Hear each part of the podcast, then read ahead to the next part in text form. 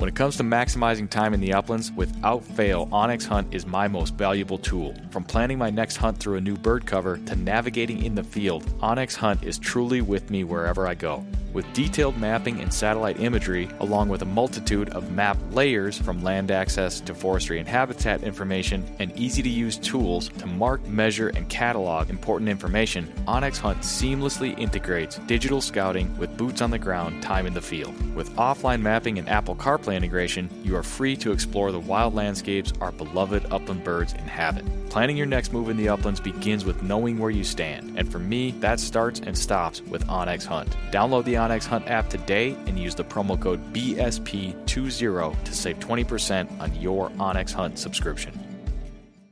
When the miles rack up faster than your flush count, that's when you'll truly appreciate your hunting vest from Final Rise. Built for the uplands and proudly sewn in the USA, the complete lineup of hunting vests from Final Rise, from their all new Summit XT down to the minimalist Sidekick system, are all built upon the foundational load bearing waist belt and low profile shoulder strap system, which allow you to carry all the gear you need and do so comfortably while maintaining your ability to move freely and perform when you need to most. With a complete lineup of accessories and newly released performance field apparel, Final Rise has the gear you need to help you get the most out of every mile and every flush. Final Rise gear is built for the uplands. Get yours today at finalrise.com. Welcome to the Project Upland podcast, where we discuss all things upland hunting. We plan to take you into some of our favorite bird covers as we talk to the people that hunt them and the organizations that support them. We'll also break down the dogs, guns, and gear used to pursue them, and of course, we'll share the stories that celebrate this American tradition.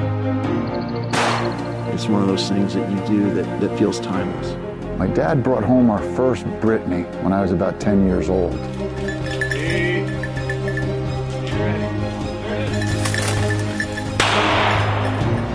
The red gods are calling, and I must go. These are your stories.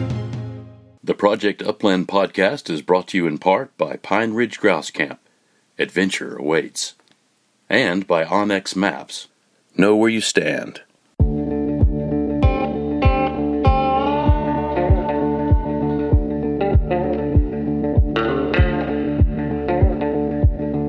You are listening to the Project Upland podcast.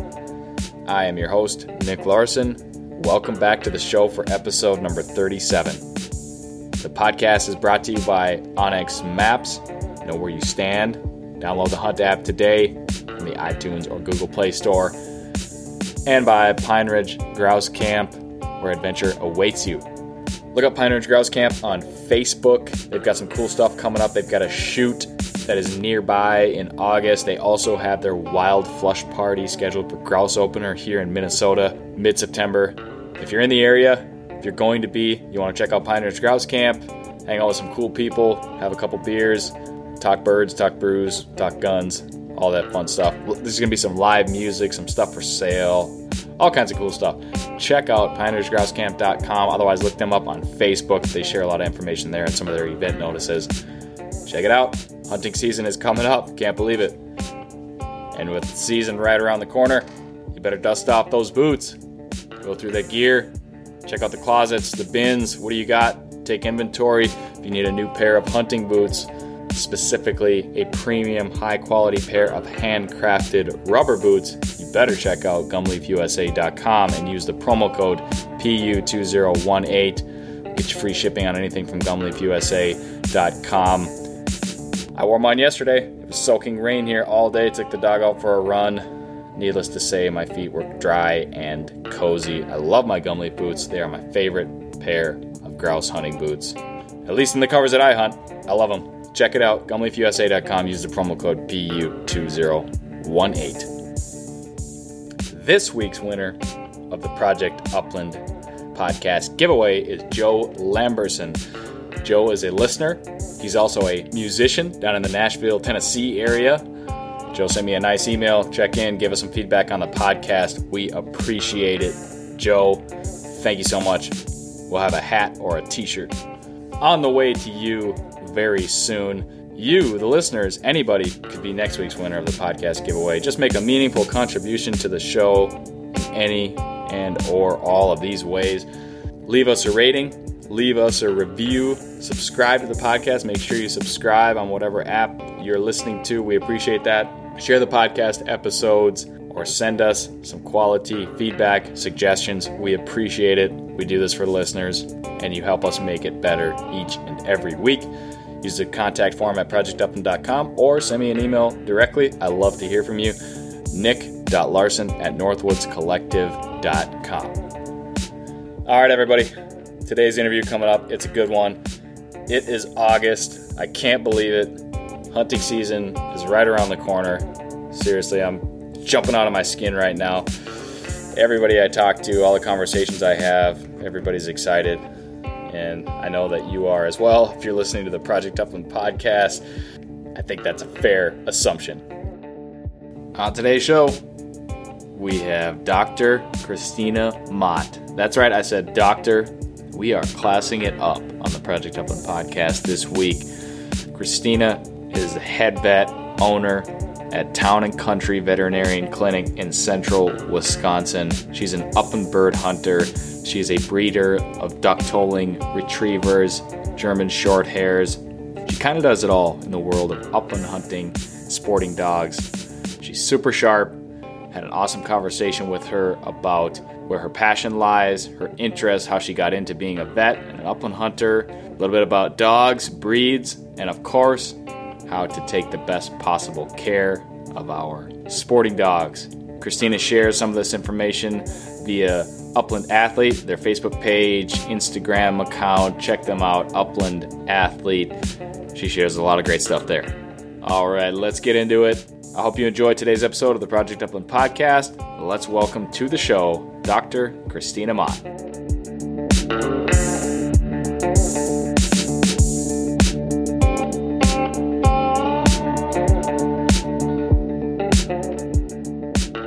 All right, here we go, Christina. Welcome to the Project Upland podcast. How are you? Good. Thanks for having me.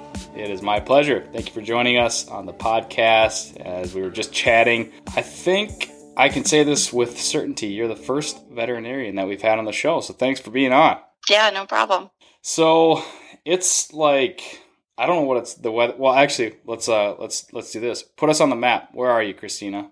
I am in central Wisconsin. Um, my clinic is in a town called Wautoma in the center of Waushara County, and I live in a tiny little town called Hancock. We're about just over an hour north of Madison in the center of the state. Okay, excellent. So, what does wild bird cover look like in your area? we are a lot of um, deer and turkey in this area, pen raised pheasants, and um, secretly woodcock and grouse. All the uh, old guys that are my clients around here, none of them believe that you can successfully grouse hunt here, but we have a lot of places that we go and are successful without having to drive too far. So we just don't talk about it very much. Oh, that's pretty cool. I like that. Yeah, secret secret grouse spots. I have some uh, state land about a half a mile down the road from my clinic where I can get a limit of woodcock on a lunch break. So now that's living pretty good. Yeah. well, my uh, my original question was going to be I, I'm I'm up in Duluth as the listeners probably know and are tired of hearing, but uh, I yesterday you know we had a couple of really nice days. Monday, Tuesday it was like it was hot, sunny, felt like summer.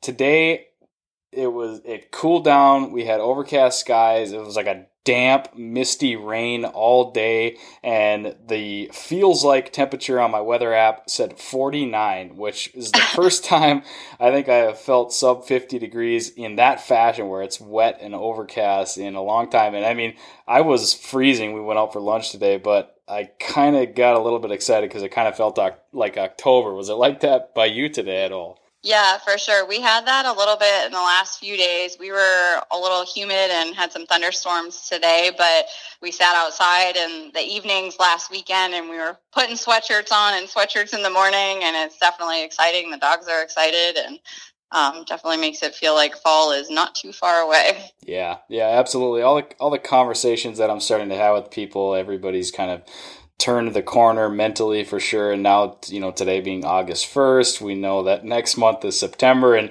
and, uh, our listeners and, and friends up in Alaska, they get to start bird hunting this month. So I'm kind of jealous about that too. Yeah, for sure.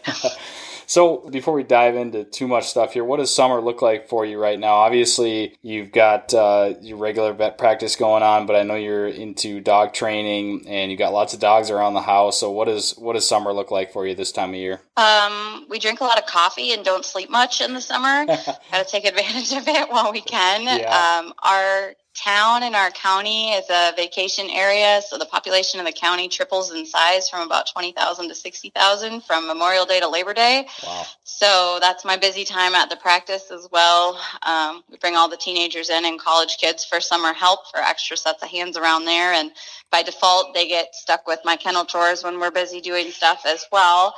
Um, my son is three and nonstop, and my husband has a few days off of work during the week. So we're not training. He's training when I'm gone at work and trying to do as much as we can and pretty much trialing in one way or another with the dogs because we compete in a lot of venues almost every weekend. So we stay pretty busy and then all of a sudden it's hunting season. Yeah, it goes by fast. I mean, there's there's so much stuff to do, and especially you know, yeah, like like we get on the home stretch like we are right now, and you start you start feeling it a little bit. Like, geez, we got to get these dogs tuned up. We got to get out on birds if we can, and it's going to be here before we know it. That's for sure. Yeah, for sure. We just brought a bunch of uh, another round of quail home to throw in the bird pen a couple weeks ago. We have one of our um, kennel assistants has a young Brittany and is trying NAVHDA for the first time here at the end of August. So that's the big push right now is getting her dog and her confidence ready for that and never hunted a day in her life and we're determined to get her out this fall so should be fun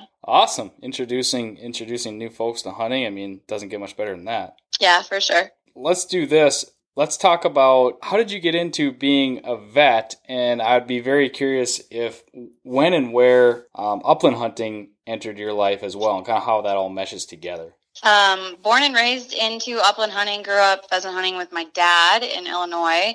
Um, he always had a handful of Labradors around, and I was always super into the dogs as well. Um, I remember being a kid and trying to run around in the brush and find the birds with the dogs, as opposed to actually being the one shooting the dogs uh, or shooting the birds. Yeah, yeah, sorry, not yeah. shooting the dogs. Job security for me, right? yeah. Um, so yeah, I spent my whole life being raised around hunting dogs, training hunting dogs, being my dad's bumper kid all summer long, and we used to have kind of a running joke. Um, he'd go out and train at the pond and be wearing, you know, boat shoes and khaki shorts and coming home clean and being the one handling the dogs, and I'd be head to toe covered in mud and soaking wet. I'm like, what just happened here? So, um, my kid is now paying the price for that, but um, yeah, in terms of being a vet, pretty much for as long as I can remember, since I was five or six, just being inundated um, with the dogs. I grew up with horses. I still have horses.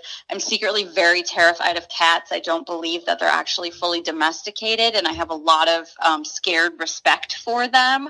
But I hire people in my practice that really love cats, so it makes me look better because I'm petrified of them most times.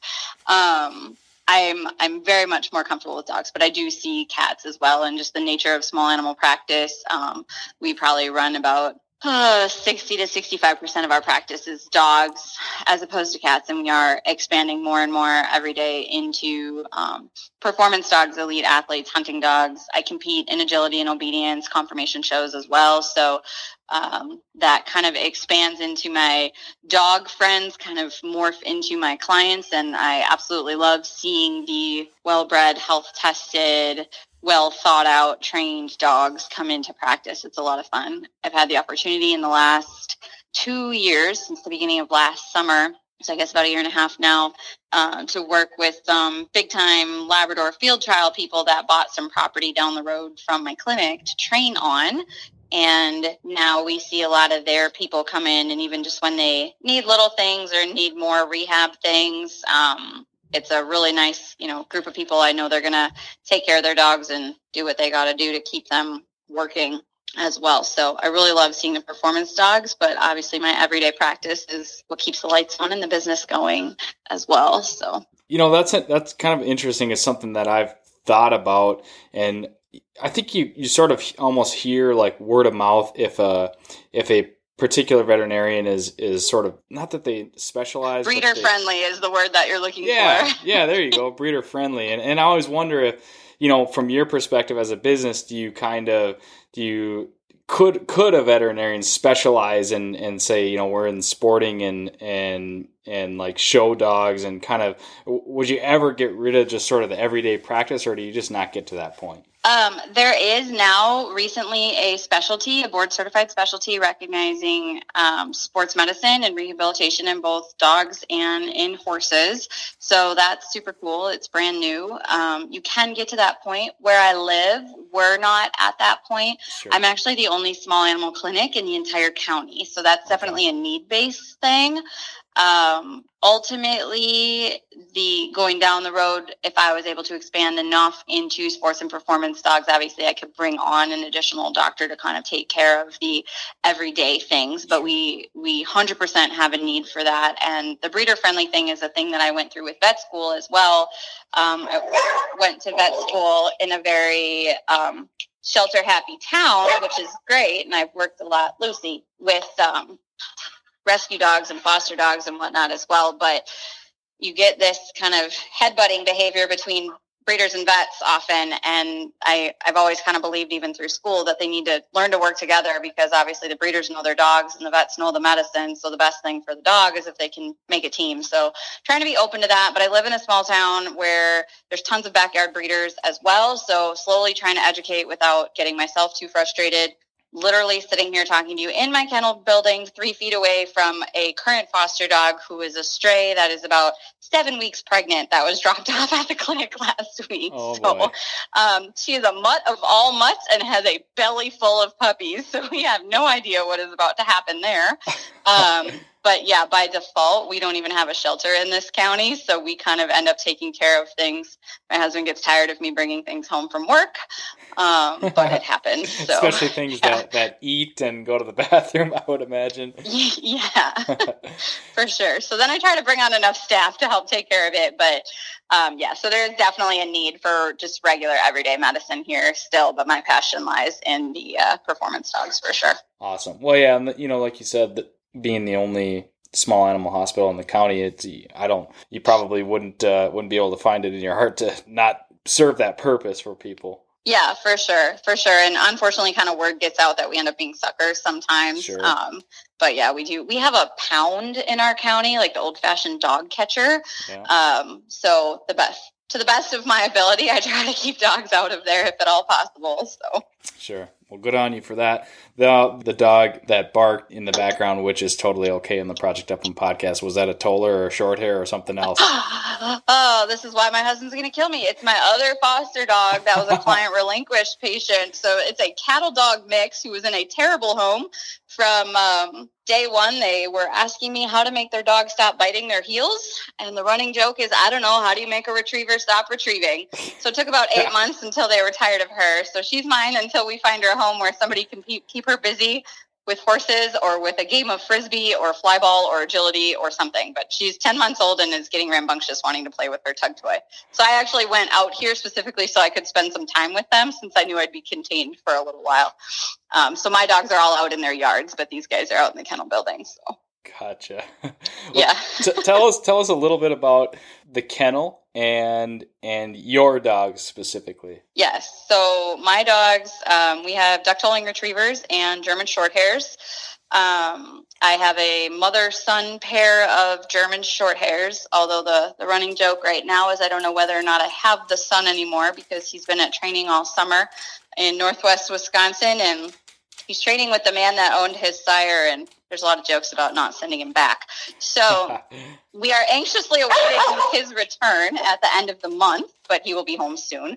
Um, his mom is five. I run her in NAVHDA and AKC tests, and she's a lot of fun. The Tollers, we are on our third generation now, and we do um, a lot of different stuff with them, both from conformation showing through AKC field testing, no field trials or anything, but three generations of grand champion show dogs that have field titles and are actively out hunting in the fall. Um, our oldest Toller is pretty much retired. He can do local hunts and things, but he's kind of really slowing down. So our year and a half old, my husband's pretty excited. They're going on a trip to Saskatchewan this year for ducks. So he'll be getting out, getting a lot of exposure. But those guys actually really love to upland hunt too, and they do a nice job on pheasants. Um, and we can hunt them simultaneously with the short hairs. They're also nice and super compact and easy to travel with. So I do enjoy that with them. What is a what is a typical conformation, you know, size and weight of a duck tolling retriever look like? I I I'm I know of the breed and I heard you talk about them before in the past, but I'm not really familiar with them. So your ideal female is going to be about 18 inches tall and the ideal male about 19 and a half, but they can range from about 17 to 21 inches, usually in a neighborhood of about 30 to 50 pounds, obviously in proportion to their height and um, body size. You get a lot of variety in this breed because it's not a super old breed and it seems to be if you go back far enough um, there was big ones and there was little ones. There's not always a lot of moderate ones and some people will tell you that's because the coastal breeders bred them bigger for more ocean type retrieving and the more inland breeders on smaller um, ponds and bodies of water bred an even smaller more compact dog. So we do see a ton of variety. So trying to kind of stay true to type in that dog can be difficult sometimes when you're picking and choosing um, pedigrees. But yeah, super moderately sized and way smaller than a Labrador or a Golden. If you're looking at a Toller and wondering if it's a little Golden, then the Toller is too big. Yeah, yeah, 19, you know, 17, 19 inches, but still 50 pounds. So, so that'd be like a 21 inch dog at 50 pounds. I mean, that's, that's a pretty, that's a pretty My, compact dog my um, young male is he's kind of got the most substance of any of our boys. He runs about 48 pounds and he's still only about 19 and a half 19 and three quarters inches tall. So he's a pretty solid dog. Yeah. um, we have his uncle who's the exact same height and runs like 41 pounds. So you can see the difference in yeah. in substance there. But yeah they're um, you know they're easy enough to throw in a car and go camping for the weekend or do whatever you want to do. And they're not this big lug that's um, kind of taking up a lot of space, but they're sturdy enough to go hike, bike, run, hunt, you know, whatever you want to. They're super versatile, as are the short hairs, which is kind of why I like both breeds. Yeah, yeah, definitely. Now, is there a what? What are the origins of the duck tolling retriever? Um, there, there's a lot behind them. Goes back to some Chessies, the Dutch decoy dog, um, and like a lot of farm collies as well. So there are some bigger retrievers behind them, but you get a lot of collie traits that will come through um, with them. So the Dutch decoy dog, I'm not even going to try to say the name of that breed correctly when it's going to be recorded. Um, but yeah, they're another little little um, duck dog. So they have a lot of variety behind them. Awesome, and obviously, obviously, very good swimmers. What are they? What are they like in in the upland fields? Um, they're actually very successful in upland. So they're not run in upland tests in AKC because our breed standard does not specifically mention upland hunting, although tons of people use them for pheasant hunting and grouse hunting. We have recently as a club there's been some people in this area trying to get them approved to be able to run upland tests. Um, so that's like how common it is. It's kind of a thing in tollers that nobody's allowed to run them in upland tests even though they are upland dogs. So they're very successful in upland. Um, you know they hunt close natural retrievers that sort of a thing. So yeah, excellent. You do a good job. You mentioned you're, you know, comfortable running them together with the short hairs. They make a nice combo like that. I imagine the short hairs are out a little bit further pointing birds, and, and the duck tollers. Do you do you send them in to flush if the when the short hairs point? Um, so the combination we usually do is one of our older tollers and then my female short hair because she is a little bit rangier than my male. Okay. Um, if it's her bird, she will absolutely retrieve it because yeah. she's she's a diehard retriever. But yeah, they do work um, quite well together. And obviously, if she's kind of covering too much ground, the older guy's a little bit more methodical, so he'll come into some areas in case she's missed something.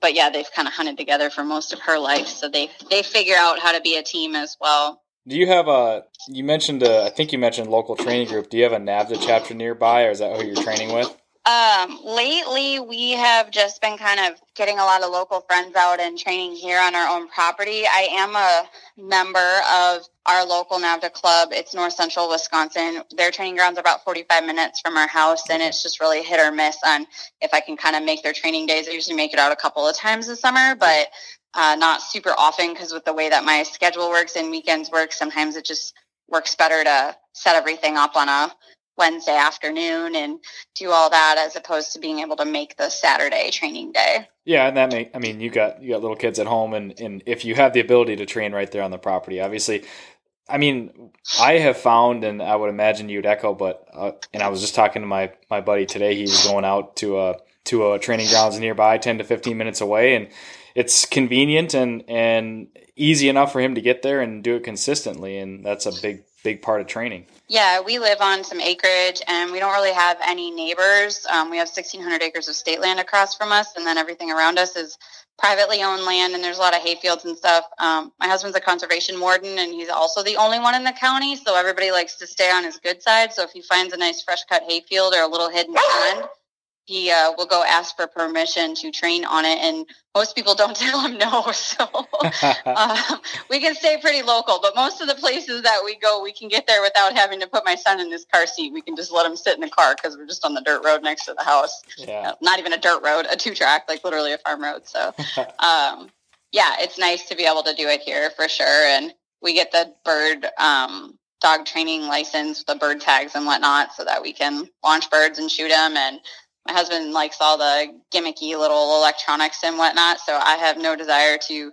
learn the ins and outs of every little dog trail launcher, this, that, and the other thing, but he sits and plays with it. And my three year old son can tell you which bird he's going to launch by which color. And he sits there with the transmitter and launches the bird trap. so he's better at it than I am, but apparently he switched it because my husband tries to put the toggle on the wrong one so he can't do things and he knows when it's on the wrong one so he just changes it back and he will keep you on your toes when you're out in the bird field. You never know when there's going to be a bird that goes off.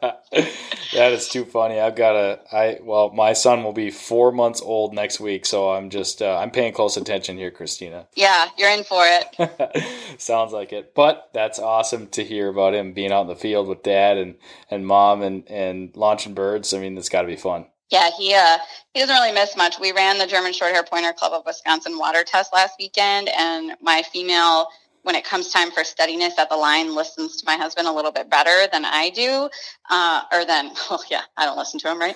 she listens to him a little bit better than she listens to me. So I had him run her, and he's up there, and uh, my son and I were standing there watching, and the one judge says, um, "Send your dog," and he goes to send. Jake looks at me and says, That's not daddy's dog, that's your dog. like, it's okay. But yeah. makes it. for a good time. Yes. All right. Let's let's do a little bit of a transition here and talk about I want to uh you know, we talked a fair bit, fair bit about dogs and, and breeds and, and training and stuff, but I do want to take advantage of, of uh, having you on the podcast here and, and talk a little bit about care for our own bird dogs and the dogs of, of the listeners. So, right now, being that it is August 1st, hunting season is fast approaching, conditioning is hopefully on most people's minds, getting their dogs tuned up and ready for the season. Let's just start there. What what do you recommend as far as uh, conditioning? What do you do with your dogs, and, and what suggestions do you have for people? Um, well, the absolute very first thing is again, that I'm going to tell you is I always advise against the getting them ready for the season because I believe they should be in shape all year round. Um, so I hate to see the injuries that come in, and oh my gosh, I see it in practice all the time. Of every dog that sat too long in the summer or spring through summer, and then they went out hard on the first great weekend, and they come up sore. They got a broken toenail, a torn pad, a sore shoulder, et cetera, et cetera. So obviously, staying in condition all year is going to behoove them better than just trying to whip them into shape during the month of August. But um, for our guys, we kind of base a lot of what we do off of tick season. So in the spring, when the ticks get bad, we go back to all road work where they're on leashes and they're um, run with us on the road as opposed to free field running. We try to um, break up strength versus endurance training. So strength training should be done about three to four days a week. And for us, strength training is either on like physio equipment at the clinic uh, like the dog therapy equipment, uh, the inflatable things that you see, like Fit Paws or Toto Fit type stuff. And I'm not endorsed by any of these companies. I'm just telling you what I have in my clinic versus like retrieving bumpers is a strength training sprint workout, short swims in the water, specific strength exercises. If like one of the older dogs is having a sore spot or a weaker muscle to target those areas. And then the other days are filled in with the endurance work, which long runs or free runs in the field, long swims, one of the things that I always like to tell people, it's kind of a tidbit of information, especially if you don't have a lot of time or you don't have the body condition to be able to do it. But 10 minutes of a straight swim. So if you're in a kayak or a canoe, or you can walk laps around a pool to get them to swim, is the equivalent of 30 minutes of road work. So it's a lot more efficient. It's lower impact on them and it doesn't take quite as much time. Um, besides just my regular veterinary degree, I'm certified in veterinary acupuncture and also um, in rehab therapy. So kind of the sports med side. I'm not boarded, but I am certified um, in canine rehab therapy. So that's kind of where all that stuff comes in. So yeah, keeping them in condition is definitely a, a fun thing for me. I also kind of promote um, people doing it with their dogs. I like to tease people when they run their dogs on four wheelers and golf carts and scooters and every other way to do it. Like, just get out there on foot and do it because you're going to appreciate it come fall too. I just had one of my big field trials trialers in last week and he said something about roading the dogs and I was like, Are you riding a golf cart? Well, yeah. I was like, get on foot and do it. So I like to kind of push them into it too. So yeah, yeah, that, that's a great that's a great point. You know, hunting season is a short portion of the year, and it's obviously I think we just it's just a natural tendency to sort of base our mental framework around that hunting season. and We're preparing in our mind, so we're thinking we got to get the dogs ready. But I mean, it probably can't be said enough. You know, dogs need exercise all year long, and most I think at least I know my dog. If I stopped exercising him and didn't do much with him in the off season, he would let me know. That's for sure, and it would come out in in many ways. But keeping the dogs in shape is that's a big one. Yeah, and obviously I write um, a couple times a month for Upland Athlete too, and that's one of the things that I've said over and over is make them 12 months a year dog, keep them in shape all year, um, you know, keep them in condition that way. And uh, one thing we like to talk about with that is family dogs and house dogs as well. So they're integrated into a part of your life. They're not just out in the kennel. Um, like my dogs in my house, my five year old short hair who could run a million miles a day spends half an hour snuggled in my bed at night. She does sleep in a crate because she's a complete bed hog, but after snuggle time, then she gets down and put in her crate and same with the tollers. Um, obviously I have a lot of dogs having a whole kennel, so they can't all be in there, but um, otherwise, they're just crated downstairs. We have kind of an attached kennel area to the house and then a separate kennel building, which is kind of where the, the extras end up going. But yeah, keeping everybody kind of part of the family and going all year round is, is definitely what I like to, uh, to promote. So on, on the conditioning piece, before we, before we sort of move off of it, I know this is a this would be kind of a broad question, and obviously every dog and every everyone's different. But do you have do you have sort of a basic dosage and prescription that you could sort of detail, like you know, as just as far as like frequency of exercise, length and duration, just a basic level that you would do 12 months a year? So people kind of say okay i'm not even close to that or yeah i'm about i'm about there with my dog. I think the spot where especially with our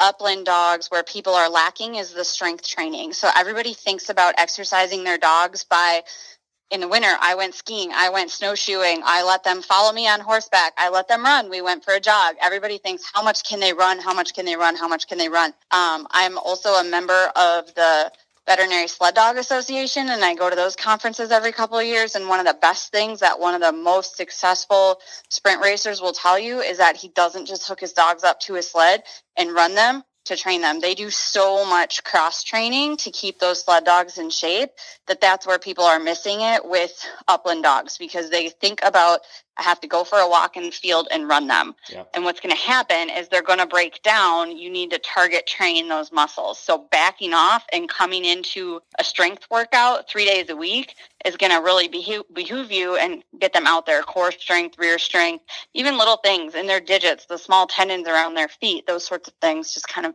keeping that up and ready to go.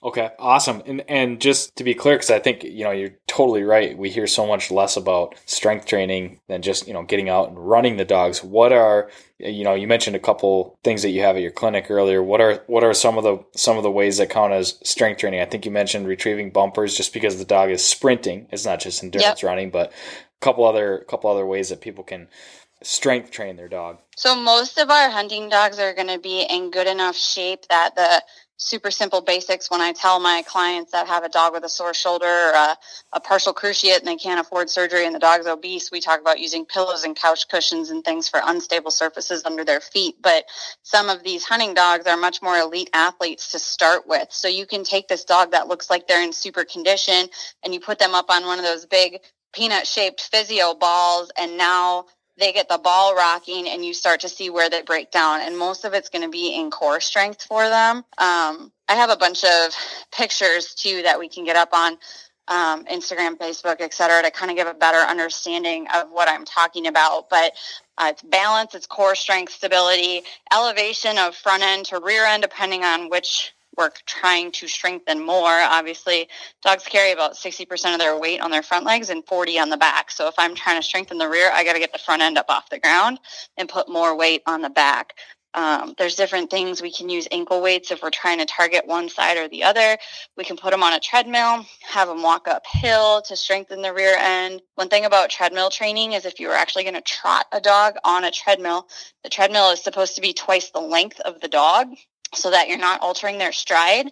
However, you can get away with people treadmills um, for walking. If they're literally just walking and they're not trotting, yeah. it's okay if it's smaller, but um, obviously you can make it harder on them by going uphill. You don't have to go very fast. It's more the incline that's going to add some power to it.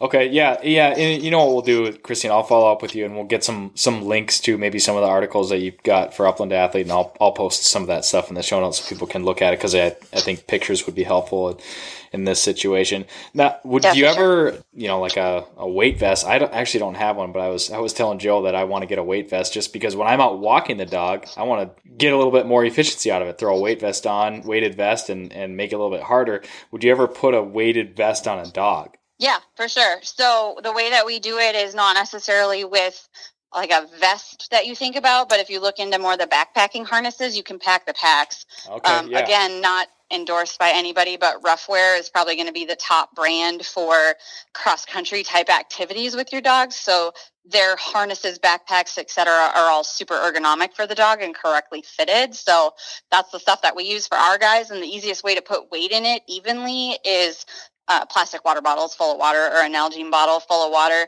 From my backpacking days, I could tell you that two full Nalgenes weighs five pounds. So one Nalgene on each side of the dog, and you added five pounds in an even distribution. Awesome, cool. Yeah, I, I actually have a uh, I've got a Ruffwear. It's like a skijoring setup that does not get used enough, but uh, yeah, for I, sure. Canicross is the new sport for that, right? Oh, Running yeah. with your dog. Yep, yep, exactly, exactly. Awesome. Well, I think that's that's really good helpful information for people as as we do look towards hunting season and, and gear up. Keep those dogs in shape all year round, and and uh, if you haven't been doing anything, get started because they need it.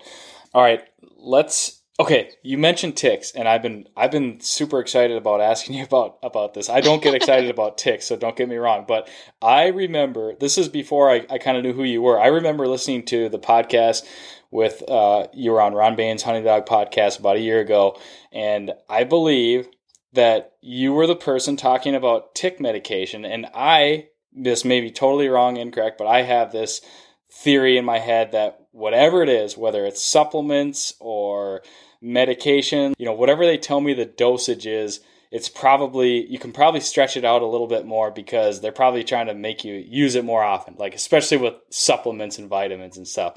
And I think you can correct me if I'm wrong, but I think you were telling you were talking on that podcast about stretching stretching out the tick medication a little bit I don't know. I may be way off, so I'll just cut it off. No, there, you're but- not. It was me. I'm just waiting for you to finish. okay okay so so just to just to sort of to frame all that up just talk about tick prevention you mentioned that you know you alter your your training patterns because of ticks so talk about you know how serious of a of a concern it is and then obviously prevention Yeah, so um, I sell NexGard in my clinic. I use NexGard in my house. I don't really like the topicals just for greasy hair and grossness. The orals are a bit more effective, though they are a bit more scary because it is working systemically and nobody's going to lie to you and say that it's not a pesticide. It is absolutely a pesticide. Who knows if that's why dogs die of cancer when they're 13, 14, or 15? I don't know, but I can tell you that I've euthanized dogs for tick disease, Lyme nephritis, kidney failure is what that is, caused by ticks um, at four years old, at five years old. So I always tell people, I'm like, yes, it's scary, it's a pesticide, but let me tell you, tick disease sucks too. So you kind of got to find the balance. And NexGard, for example, is marketed for a once monthly use, and some of that is for ease of administration for your average pet dog client who you know can't keep track it's just easier to do on the first of the month um, Yep. mine are on it was for the last couple of years a six week schedule so that it decreases the number of doses they get during a tick season and i stop in the winter sometimes they get a spare dose in the winter if i see a really bad flea case at work or something and i'm afraid that i'm going to bring fleas home or something Yeah. um, and I know my guys haven't had it in a while. That being said, this summer they actually got bumped out to a every other month, not six weeks. It was eight weeks because I bred my short hair this spring, which was right in the prime time for tick season. Frontline, Frontline Gold, those topicals, if you read the fine print, they are approved for pregnant and lactating bitches. I don't use anything on my girls when they are pregnant and nursing. NexGard is not approved for it, so obviously they're not on that. She was bred in March, so that's when tick season is starting to happen. She whelped in May.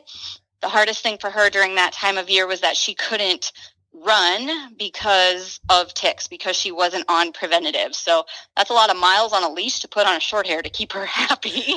um, yeah. I thought that raising short hair puppies in the winter was hard because it's cold. Turns out it's way harder to keep their mom happy during tick season when she's not on preventative. So, anyway, the point that I'm trying to make is that she hadn't actually had a dose of NexGard since probably November or December because those are the few winter months that uh, we take off. She got a couple wood ticks on her, which are less concerning in terms of carrying disease than deer ticks. But when our grass gets long, because Lord knows I don't have time to mow it, we do get some wood ticks in the yard. So she would get a couple on her ears, or if she was just right around the driveway and whatnot.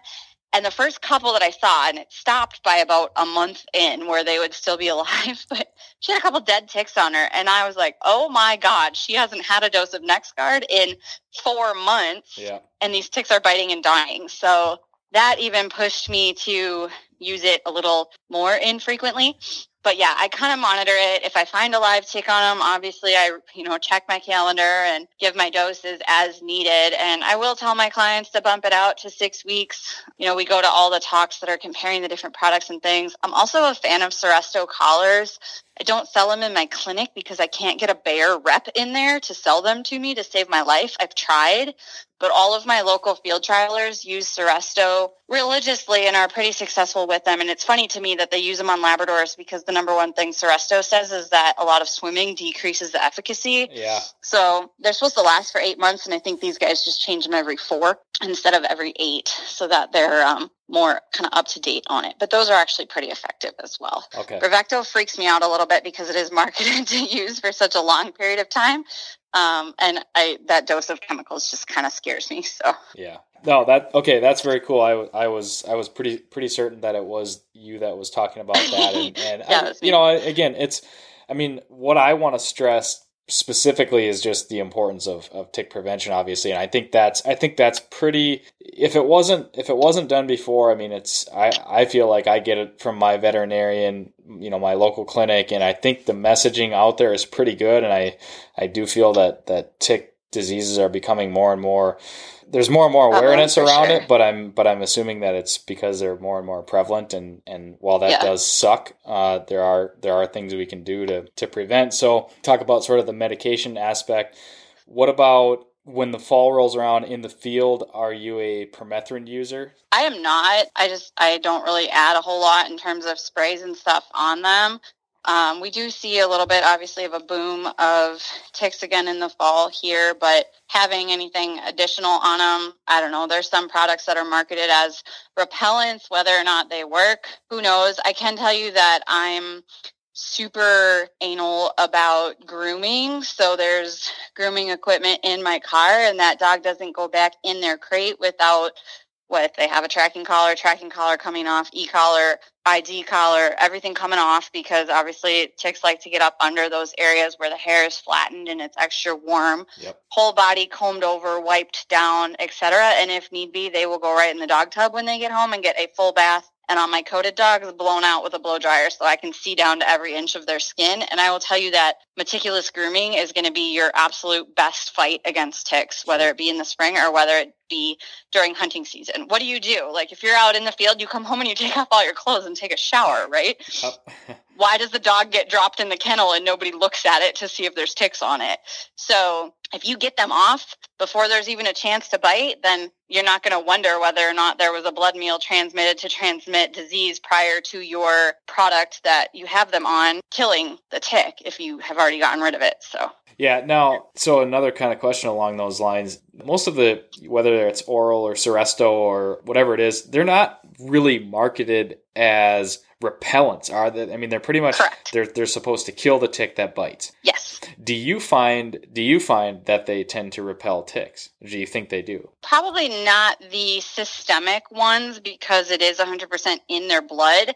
Seresto works like a topical. It gets into the sebaceous glands of Okay. the skin, so it's similar to like a Frontline Gold or something. And I say Frontline Gold because Frontline Plus is sold over the counter, but it, it doesn't work. Ticks bite right through it and fleas bite right through it, and that's why they came out with Frontline Gold. If you ask Merial, they'll tell you that Frontline Plus still works, but hey, they also came out with Frontline Gold, so obviously they know that it's not quite as um, efficacious. So anyway, the ones that are in the skin glands obviously are a bit closer to the surface, and you might get some benefit that way. Vectra is one, the Vectra 3D or whatever, is marketed to repel.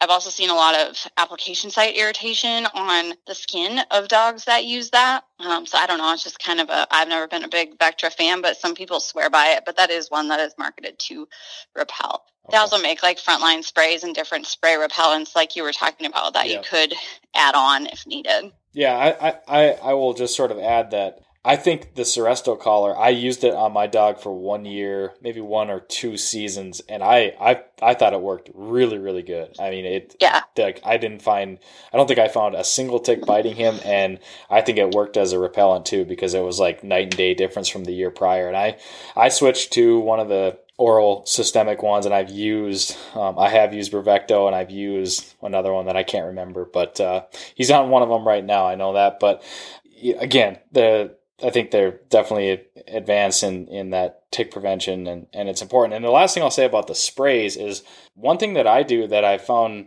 that works really well is when I we go out for a hunt, uh, I'll run the dog and bef- when we come back or sometimes when we leave to let it dry, he's got a my dog has a pad in his crate. I will take that pad and I will spray that with like a pet Mhm. safe pet safe permethrin blend. And mm-hmm. then when the dog comes back, I do the same thing as you. I take off all the collars because sure enough, you typically find a couple ticks under there. So I take all that stuff off and I throw them in there.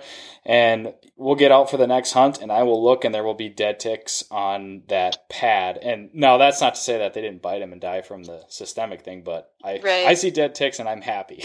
Yeah, if you want to know my super crazy trick that we use sometimes, and some of my background is from holistic medicine and more integrative care, obviously coming from some sides of herbs and acupuncture.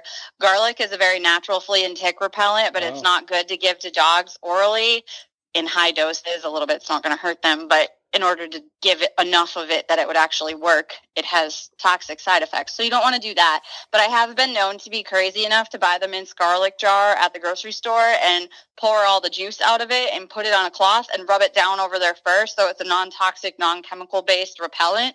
My dogs smell like an olive garden, but I happen to like garlic, so it doesn't bother me. And I don't do it that often, but I know if I'm really going out in the field and it's going to be bad, I have greased them up in garlic juice before. So there we go. Pro tip, listeners. That's for you. yeah, right. uh, awesome. All right. Well, since we kind of were sort of talking about the tailgate check a little bit, Yeah. uh, walk us through walk us through the rest of your tailgate check. Eyes, eye wash, Yep. it's just saline solution in everybody's first aid kit. Flush all the seeds and crap out of their eyelids before it has a chance to scratch a cornea or get stuck under the third eyelid. Hi, buddy. I'm walking down the road now. My kid's walking by me on his pony. Sure we check ears for any sorts of um, cuts because ears will bleed a ton and it can be super tedious to stop the bleeding if there's even the tiniest little scratch and your dog gets in their crate and shakes their head and whacks the side of the crate with those ear flaps. Yeah. Again, running a brush through them is going to get little thorns, things that are poking them out of their skin, out of their coat. You'll sometimes see down the road like a sebaceous cyst or something on a dog, and oftentimes those can be caused by little foreign bodies or things that migrate, get in there. We're not really in the area of um, foxtails, but that's a big thing in veterinary medicine or um, like migrating grass awns, that sort of a thing. So watching for any sort of like nasal discharge from dogs that snort things up when they're sniffing. On the girls, if they're not wearing vests, especially if they've had puppies in the past, on short hairs, maybe not so much a problem in hairy dogs, but checking their nipples, they can get lacerations on their abdomens, around their nipples. Um, my short hair pretty much wears a vest now for the entirety of her career because she has had a couple of litters. So obviously her um, nipples are kind of sticking out there. But yeah, checking between their toes, checking for toenails. I like to keep toenails nice and short and tight to the feet anyway to avoid cracks and tears, but looking for those thorns between the pads. Pad injuries can be hard to heal. So obviously if you can fix it before it happens, you're going to be better off that way. I'm not a huge fan of the over the counter EMT gel. I don't know if you've ever seen that in a first have, aid yeah, kit or on the yeah, shelf. yeah. It's like super glue and it's really sticky and it makes a mess out of wounds and I hate dealing with it after. However, it wor- it works on pad tears because it will hold them together and keep them protected. Okay. So at least then you're not getting stuff in there because a lot of these dogs won't tolerate a boot or a bandage without ripping it off or causing further trauma. So it's for me, it's just kind of part of a physical exam. My brother always used to tease me when I was at work, well, would you charge people to pet their dogs today? And I said, well, if your vet only pets your dog, then you should actually be happy that they're healthy and they think they're healthy for once because of all the things that we see on a day to day basis. but yeah, just running your hands over them for sure. The other thing that I like, warm them up, cool them down. So that time on the tailgate is going to give them time to catch their breath, take some water intermittently, cool down those muscles before you stick them in a crate for sure. So I wouldn't even go from the tailgate to the crate. I'd take them back down and maybe walk them around a little bit on a leash to just let everything settle down a bit before crating them. good stuff there. The eye thing is the eye thing is huge. Obviously, I I've always had um, eye wash in my truck, my bag, my dog bag. I haven't always used it until last year. I had a I had a I think I we got really lucky, but I my dog we were hunting grouse in northern minnesota and i didn't fully realize it until the next day but like we got done with a hunt right at the end of the day and he was he was holding his eyes closed so i was paying attention obviously but i, I would open them up and i couldn't see anything in there and eventually i got one of those awns out of his eye. It was like you know like a black needle like you know half the size of my palm. Like i almost couldn't believe that he had that in his eye. I got one out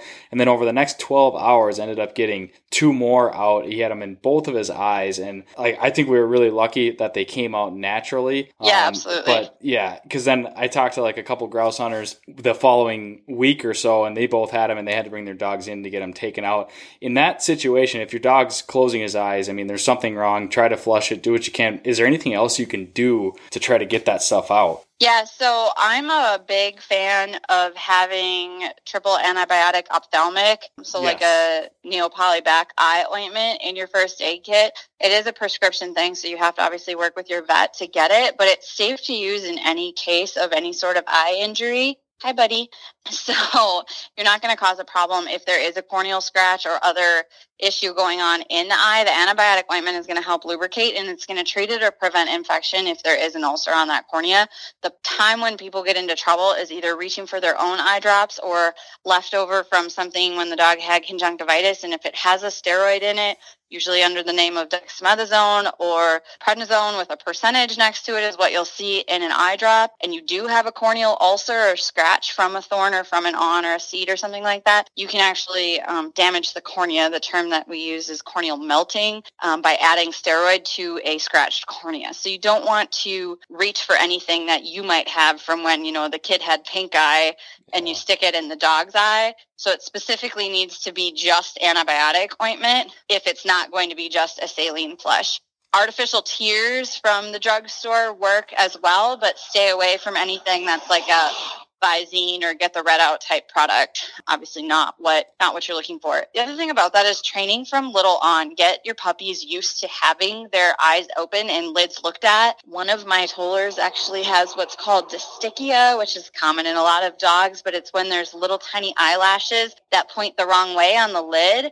And sometimes they'll irritate the cornea and cause a little bit of a teary eye and fully awake, I can actually plop her in my lap and open her lids and take a tweezer and pluck that little hair out so it stops poking her in the eye and she'll just sit there for it. Wow. So making sure they're used to being handled so that you can do that or so they don't obviously have to be sedated or something if the vet does need to do um, what's called a fluorescein stain to check for a corneal ulcer. Okay, so so you mentioned ophthalmic like triple antibiotic. I'm pretty sure I I because my breeder recommended something like that to me, and I think I bought some like ophthalmic gel off Amazon. Is that just like not as effective as what you're talking about, or is it snake oil or Um, what? there's like a couple random places that you might be able to get some terramycin eye ointment, usually more from like large animal type veterinary catalogs without having a prescription, but usually you it ends up having to be a prescribed medication. So Okay. it might just be more of a lubricant that you have as opposed to antibiotic. But the one that we have at the clinic is called Neopolybac. It's three different antibiotics in there. But if I script it out like through Walgreens or a human pharmacy, usually because my dad called me and his dog has an eye problem, and until I can look at it, I know I can at least start antibiotics, and I have to call it into his local Walgreens a state away. That ends up being terramycin usually, which is what the human side will jump to. So Yeah. as long as there's no steroid in it, you're good. All right, couple more questions for you before we let you go.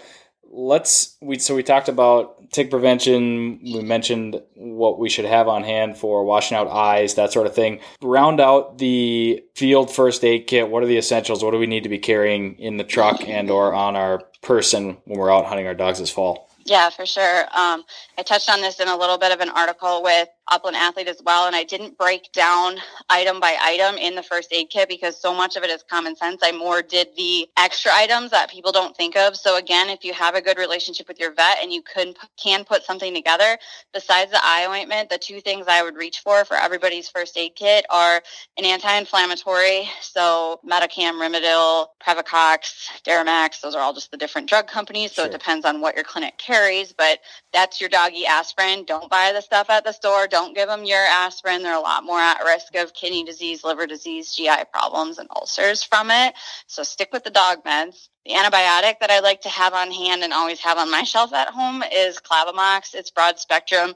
You can use it to any for anything from possibility of like an early pyometra or uterine infection after a heat cycle, urinary tract infections, skin infections, bite wounds, puncture wounds, lacerations. So it has a lot of good usages. And if you're out in the field and you need to start them on something before you can get it home and get them taken care of, those would be the two drugs that I would have and ask your vet to basically dispense to you for your first aid kit, obviously with a working knowledge of it. You can't just walk into a clinic and be like, hey, I heard this person talk and they said you should give me Clavamox. Like, that's not going to work. You actually have to have a working relationship with your vet to have that. So those would be the two from the medicine side. The other little trick that I like to have on hand in a first aid kit is a men's beard trimmer with spare batteries. Hairy dogs, more of an issue in setters than obviously like my short hairs. But if you have any sort of laceration, puncture wound, etc., the first thing you want to do is shave the hair away so you can see what you have and you can clean it better without contamination. So a non plug in but battery operated trimmer that you can just get in there and get rid of that hair is going to be the best thing. The big jar of the saline eye flush can also work as a wound flush. That's safe to flush something out that way with as well. Other than that, it's all the basics, right? Bandaging materials, etc. Cool. Well, I'll try to uh, I'll try to grab that link from you too, and we can we can throw that on there and and uh, put some of those Upland athlete links in. Excellent. The the beard trimmer, I've never heard of that one, but that's a good one because uh, you know even sometimes on my setter, trying to get a, a tick off of him or something, trying to get that tick key down there, that hair gets in the way. I don't think I would shave him for that, but uh, that's a good Yeah. that's a good tip.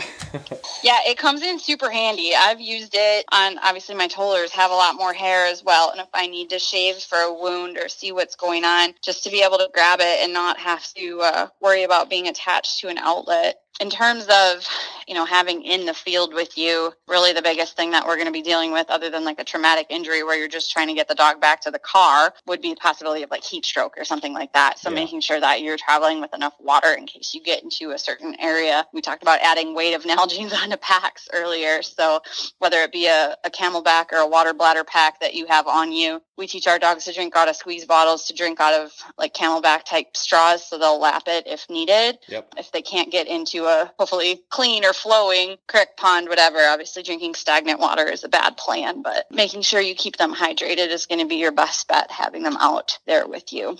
The other thing, and I don't hear it a ton in sporting dogs, but dogs use electrolytes differently. So I hear these goofy things of people giving their dogs Gatorade or giving their dogs Pedialyte, and you can actually further dehydrate them because they don't sweat. So if you're changing their osmotic gradient, you're actually going to start pulling water from their body into their intestines by giving them electrolytes orally, which is going to cause you more problems. So definitely just stick to plain water unless it's specifically like I know Purina has a product out there that's a a dog Yeah, additive. gonna. I'm not a- super familiar with it, but yeah, don't go grabbing the the human electrolyte replacement therapies for the dogs. Okay. Yeah, that's probably just good overall advice. Don't assume that something you can use on yourself works on your dog unless you really uh, have it from a good source. Right, because we sweat. So dogs cool by evaporative cooling from their nose, their tongue, you Yeah. know, panting. And yes, you will see dogs leave a little bit of a sweaty paw print in certain situations. But even like horses, there's a huge market for electrolyte replacement therapy, but they sweat. They Yeah. full on sweat like we do. So Sure. that's kind of an easier route to go. So yeah, no Pedialyte, no Gatorade, nothing like that. So Well, great stuff. So, last question for you. Hunting season is coming up this fall. I know you're super busy, but do you have trips planned? Will you just make the most of it there in central Wisconsin? What do you what will you do this hunting season? part of it is yeah make the most of it locally um, my husband usually sneaks away for a week or so to go somewhere either out west or up north um, for ducks i love to see my tollers hunt ducks but personally i don't love to see four o'clock in the morning so um, that is part of where some of the driving force behind upland comes from and i do actually like to cover ground. I don't like to sit still and shiver either. Yeah. so being out and working with the dogs is definitely a good thing. I would like to get up north a little bit. I do have some friends on the east coast so there's always that idea of you know the new england grouse hunt obviously has a Oh, bit of a draw there. So Yeah. we'll see where we end up. Sometimes it goes by faster than uh, than we think it should but It absolutely does. I was looking at my calendar today, and there's a few free weekends on there, but they fill up fast and, and it goes by quick. But that's uh, that's part of what makes it so special. So I I really appreciate you joining us on the podcast, Christina. Thank you for being a resource for myself and the listeners. I like I said, I really appreciate it. We'll get some links and stuff in the show notes. And uh, where would be the best place for people to go to find your articles? Just the Upland Athlete links that we that we post on the show notes. Yeah, so they're all posted as notes on the Upland Athlete Facebook page. Okay. Um, I don't know that they're all up on the website at this point in time. They will be eventually. Sure. My clinic page links to some of them, and then we just got brave with the teenagers in the last couple of days and had them start us up some Instagram for the clinic as well. So I'm not familiar with it, but I put the 15 year old in charge of it, and then they can make it work. So awesome. it's Well, I'll try to get I'll try to get that that uh, Instagram handle off of you, and we can we'll post it up there too. yeah, for sure. All right, thanks again, Christina. I, I like I said, I really appreciate it, and have a great hunting season, and uh, we'll keep in touch. Yeah, no problem. Have a good night. All right, take care. Bye. You've been listening to the Project Upland podcast. That does it for this episode. As your host, I would like to personally thank you for listening to this episode of the show and remind you that we are brought to you by our friends at Pine Ridge Grouse Camp and onX Maps. Head over to projectupland.com. We've got it all for you there articles, videos, more great stuff from Project Upland and Northwoods Collective. Check it out at projectupland.com. And don't forget, you could be next week's winner of the Project Upland Podcast gear giveaway. All you have to do is subscribe to this podcast, hit that little subscribe button, leave us a rating, leave us a review, and share the podcast post. You could be next week's winner. Also, we would love to hear from you. Please use the contact form at projectupland.com or send me an email directly at nick.larson at northwoodscollective.com. We could talk about bird dogs, we could talk about shotguns, we could talk about hunting trips you have planned, We can talk about future podcast guest suggestions. I would love to hear from you. Send me an email. That's it for this week's episode of the Project Upland podcast. Thanks again for tuning in, everybody. We'll see you on the next episode. Okay.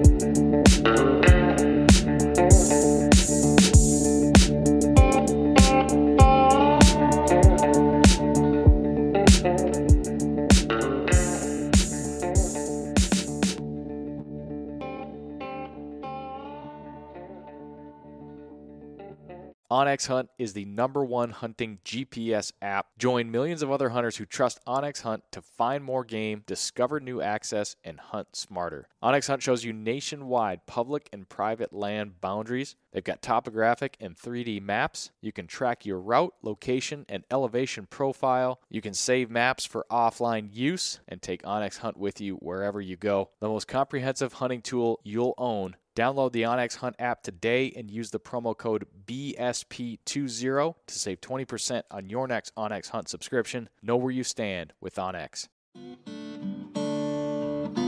Hey everyone, this is Nick from the Gun Dog It Yourself podcast. If you enjoyed this show, then you might want to check out my show as well. We highlight and break down the ins and outs of training your own hunting dog. Whether it's a bird dog or even the occasional hound dog episode, we cover all topics related to hunting dogs. Check out Gun Dog Yourself on any podcast streaming platform and hit the subscribe button to be sure not to miss any future episodes.